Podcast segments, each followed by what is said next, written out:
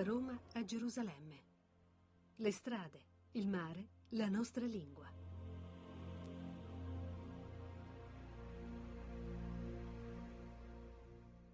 Un saluto da Sergio Valsania e da e da Iva Pavletis della Radio Televisione Croata.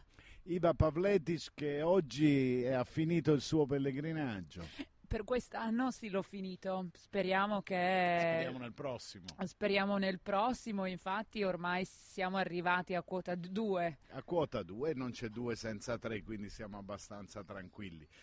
Però il tuo pellegrinaggio un po' lo possiamo raccontare perché è stato uno dei pellegrinaggi più complessi della Eh. storia dei, dei nostri cammini, perché tu sei, ci hai raggiunto a Torre Guaceto Certo. in, eh, in Puglia, a nord di Brindisi, hai camminato fino a Brindisi Infatti. insieme a me, poi a Brindisi abbiamo avuto un incontro Mm. con eh, l'assessore regionale alla Puglia perché la regione Puglia ci sostiene insieme alla regione Lazio, alla Fondazione Roma, all'associazione Civita, un, un gruppo di, di enti che sostengono la via francigena del sud che è stato il nostro cammino e poi sei partita con noi via mare e ci hai accompagnato, ci hai accompagnato, noi abbiamo accompagnato te, ci siamo accompagnati gli uni con gli altri per un viaggio durato due notti in mare, insomma abbastanza lungo fino qui a Eraclion, l'antica Candia,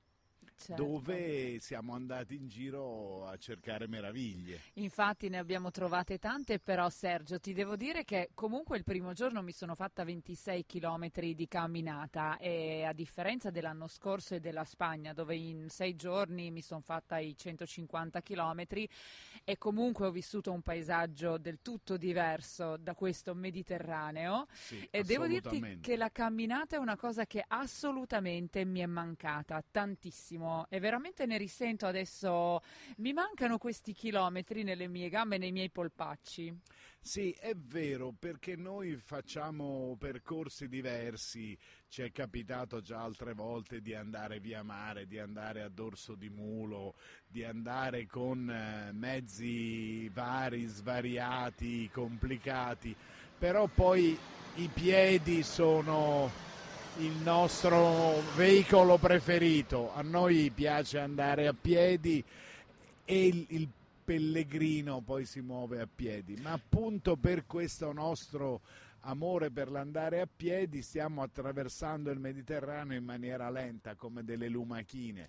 Ma infatti è questo un modo per raggiungere la meta di quest'anno ed è, ed è Gerusalemme, quindi a me è toccata proprio la tappa da Brindisi a, a Heraclio, sull'isola di Heraclio. Creta e quindi cioè, alternative non ne avevamo che quelle Sì. di conquistare via mare, un'altra la prossima Andare a tappa. Gerusalemme a piedi è un'impresa di, di grandi dimensioni che qualcuno fa che però porta via moltissimo tempo. E poi la- il percorso tradizionale non è quello a piedi perché il percorso tradizionale è quello fino al sud Italia appunto lungo la Francigena del Sud per poi imbarcarsi di solito a Bari e navigando all'antica e quindi costa a costa scendere giù sempre in vista di qualche isoletta fino a Creta, poi percorrere tutta la costa nord di Creta e poi scendere giù eh, verso Cipro e poi finalmente eh, le coste dell'Asia minore.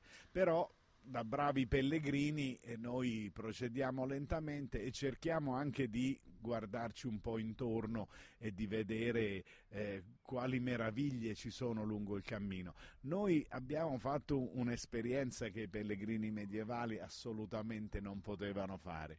Siamo andati prima a vedere le rovine di Cnosso e poi al museo archeologico qui di, di Eraclio. Ebbene, abbiamo viste veramente di tutti i colori. Prima di tutto a Cnosso un po' abbiamo rivissuto quello che è la storia, la storia dei regnanti qua dell'isola di Creta, dove vivevano la, la, la all'incirca. storia di, di tantissimo tempo Mm. fa abbiamo gettato uno sguardo dentro il passato, dentro un passato lontanissimo, perché il palazzo è, risale il, la prima fondazione a quasi 2000 anni prima di Cristo, quindi uno sguardo di, di, di 4000 anni nel passato mm-hmm. e che però poi rimbalza con una storia molto più moderna che è la storia degli scavi fatti a Cnosso e non solo degli scavi perché Arthur Evans, l'archeologo che ha scavato, aveva una mano un po' decisa nel rimettere un po' a posto le cose per fare Infa- capire bene a, infatti, a, al pubblico come lui la pensava riguardo l'ha fatta, l'ha fatta a modo suo perché all'epoca in cui lo faceva magari non c'era tutta questa tecnologia che gli avrebbe permesso ancora di capire meglio e in maniera più profonda eh, cioè veramente quello che è stato il Cnosso, cioè lui l'ha fatto un po' così usando la propria Ma, immaginazione sì, l'ha fatto, l'ha fatto anche con una mano molto pesante perché eh, lui pensava di poter ricostruire, cioè ha avuto un'idea di restauro ricostruttivo per cui eh, da queste fondamenta che sono quelle che lui aveva scavato, che lui aveva trovato, ha alzato uno, a volte anche due piani in elevazione, ha ricostruito i soffitti, poi ha fatto le colonne facendo di calcestruzzo, le ha anche dipinte mm. secondo i colori della sua immaginazione e in questo è, è stato molto di, di, un gusto radicalmente diverso da quello che invece aveva caratterizzato per esempio il lavoro di Thomas Elgin che mm-hmm. è stato il grande trafugatore del fregio del Partenone da Roma che, da Roma, da, da, Atene, il fregio del Partenone, e che l'ha portato a Londra, dove adesso è il British Museum, e, e con un gusto assolutamente neoclassico, qual era quello dei primissimi anni dell'Ottocento, quando agiva Ilgin, il fregio del Partenone è stato tutto pulito, pulito, pulito, pulito, togliendoci ogni traccia in modo da farlo bianco, bianco, bianco, bianco, perché all'epoca, come mm. si suol dire, andava il bianco. Invece Arthur Evans eh, aveva, viveva in un'epoca più colorata, in un'epoca che an- siamo in pieno liberty praticamente, mm. e quindi lui, anche, anche un po' dopo, no, circa nel, nel, Liberty e quindi lui mette i colori, fa le colonne, sì, fa le... colonne e colonnine creando quasi dei giochi prospettici.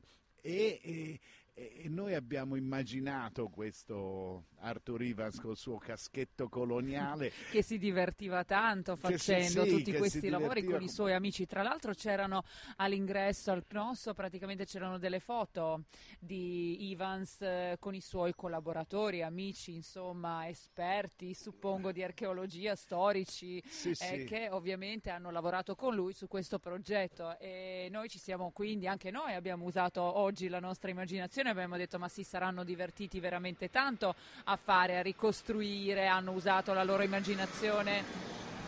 Però hanno reso possibile anche a noi, ci hanno dato un'idea almeno in parte di quello che potrebbe essere stato sì, il e poi ci, han, ci, hanno raccontato quali sono stati i loro anni e hanno creato sicuramente una delle zone archeologiche più vive e più sorprendenti di quelle che ci sono oggi, perché se avessero lasciato tutto in una situazione assolutamente intatta, noi avremmo visto dei muretti, avremmo certo. magari immaginato come si immaginavano gli antichi greci che fossero i resti di un labirinto, quindi del labirinto appunto dove stava il Minotauro, ma no, non avremmo visto delle cose poi in fondo divertenti e sulle quali il il passaggio del tempo mm. ha lasciato un segno eh, che ce le rende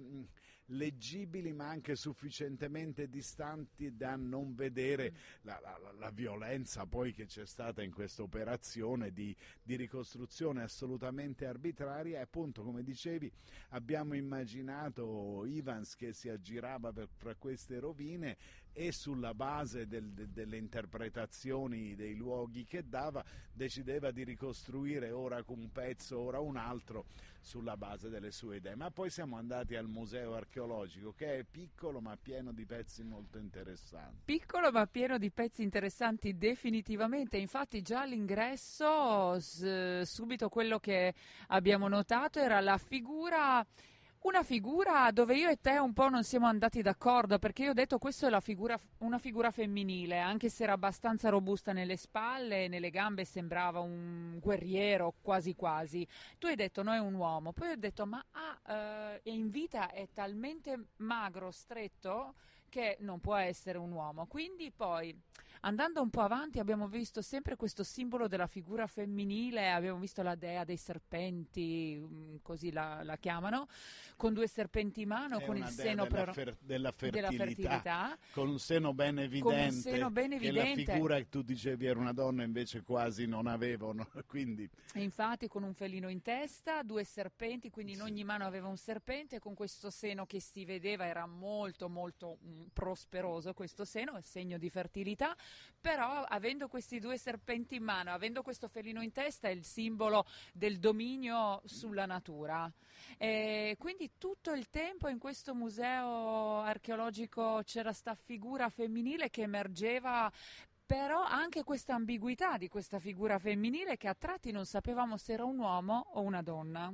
che è un, poi una delle caratteristiche della- delle culture primitive del Mediterraneo, poi primitive fino a un certo punto, di queste culture mediterranee nelle quali poi la, la- la- la grande madre è presentissima perché la, la vicinanza con la natura, la vicinanza con eh, la, la- la necessità di un rapporto stretto con la dimensione della fertilità. Noi siamo molto più industrializzati, per cui siamo più lontani da questi ritmi e anche da questo, questa attesa di ricevere i doni della terra e quindi anche poi eh, i doni del- del- della fertilità anche nei rapporti fra uomo e donna, siamo più lontani da questa cosa. Invece per loro era le- la realtà primaria nella quale vivevano. Abbiamo visto anche tantissimi gioielli e quello che ci ha veramente fatto impressione è che i gioielli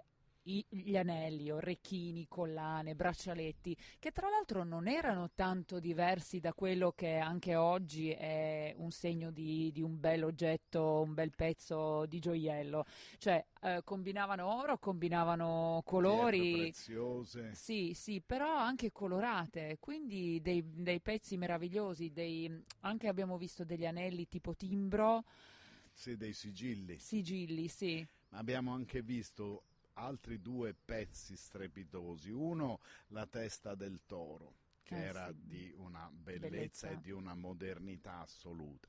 E poi abbiamo visto il pezzo merav- eh, magico, il pezzo scon- incomprensibile, non, non risolto, enigmatico, misterioso, che è il disco di Festo che poi è stato anche trovato da archeologi italiani, che è un disco di 15 cm di diametro, non di più, con eh, incisa in maniera spi- a spirale una, una scritta che non è ancora stata letta, forse non sarà letta mai, ma che è un, uno delle, delle tracce di scrittura più vecchie del Mediterraneo, perché poi invece in Medio Oriente scrivevano già da un pezzo, che però è, è appunto uno dei, dei- dei grandi pezzi che, che sono stati trovati a Creta e che è raccolto e che è conservato in questo museo che ha fatto una scelta di, di pochi oggetti però di grandissimo valore.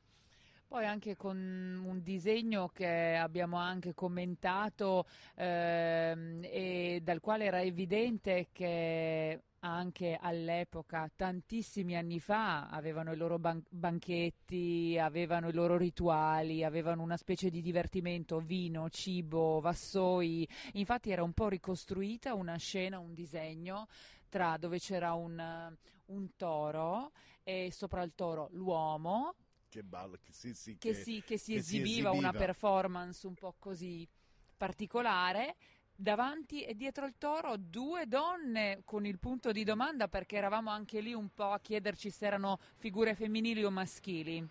eravamo a farci queste domande, da domani non ce le faremo più noi due, però abbiamo come nell'orizzonte l'idea di rincontrarci in un altro cammino durante il quale ti faremo camminare mm. e non poco. Non vedo l'ora. E lo faremo sicuramente ancora anche quella volta in compagnia di Giovanna Savignano e di Maurizio Lepri che ci assistono in questi cammini.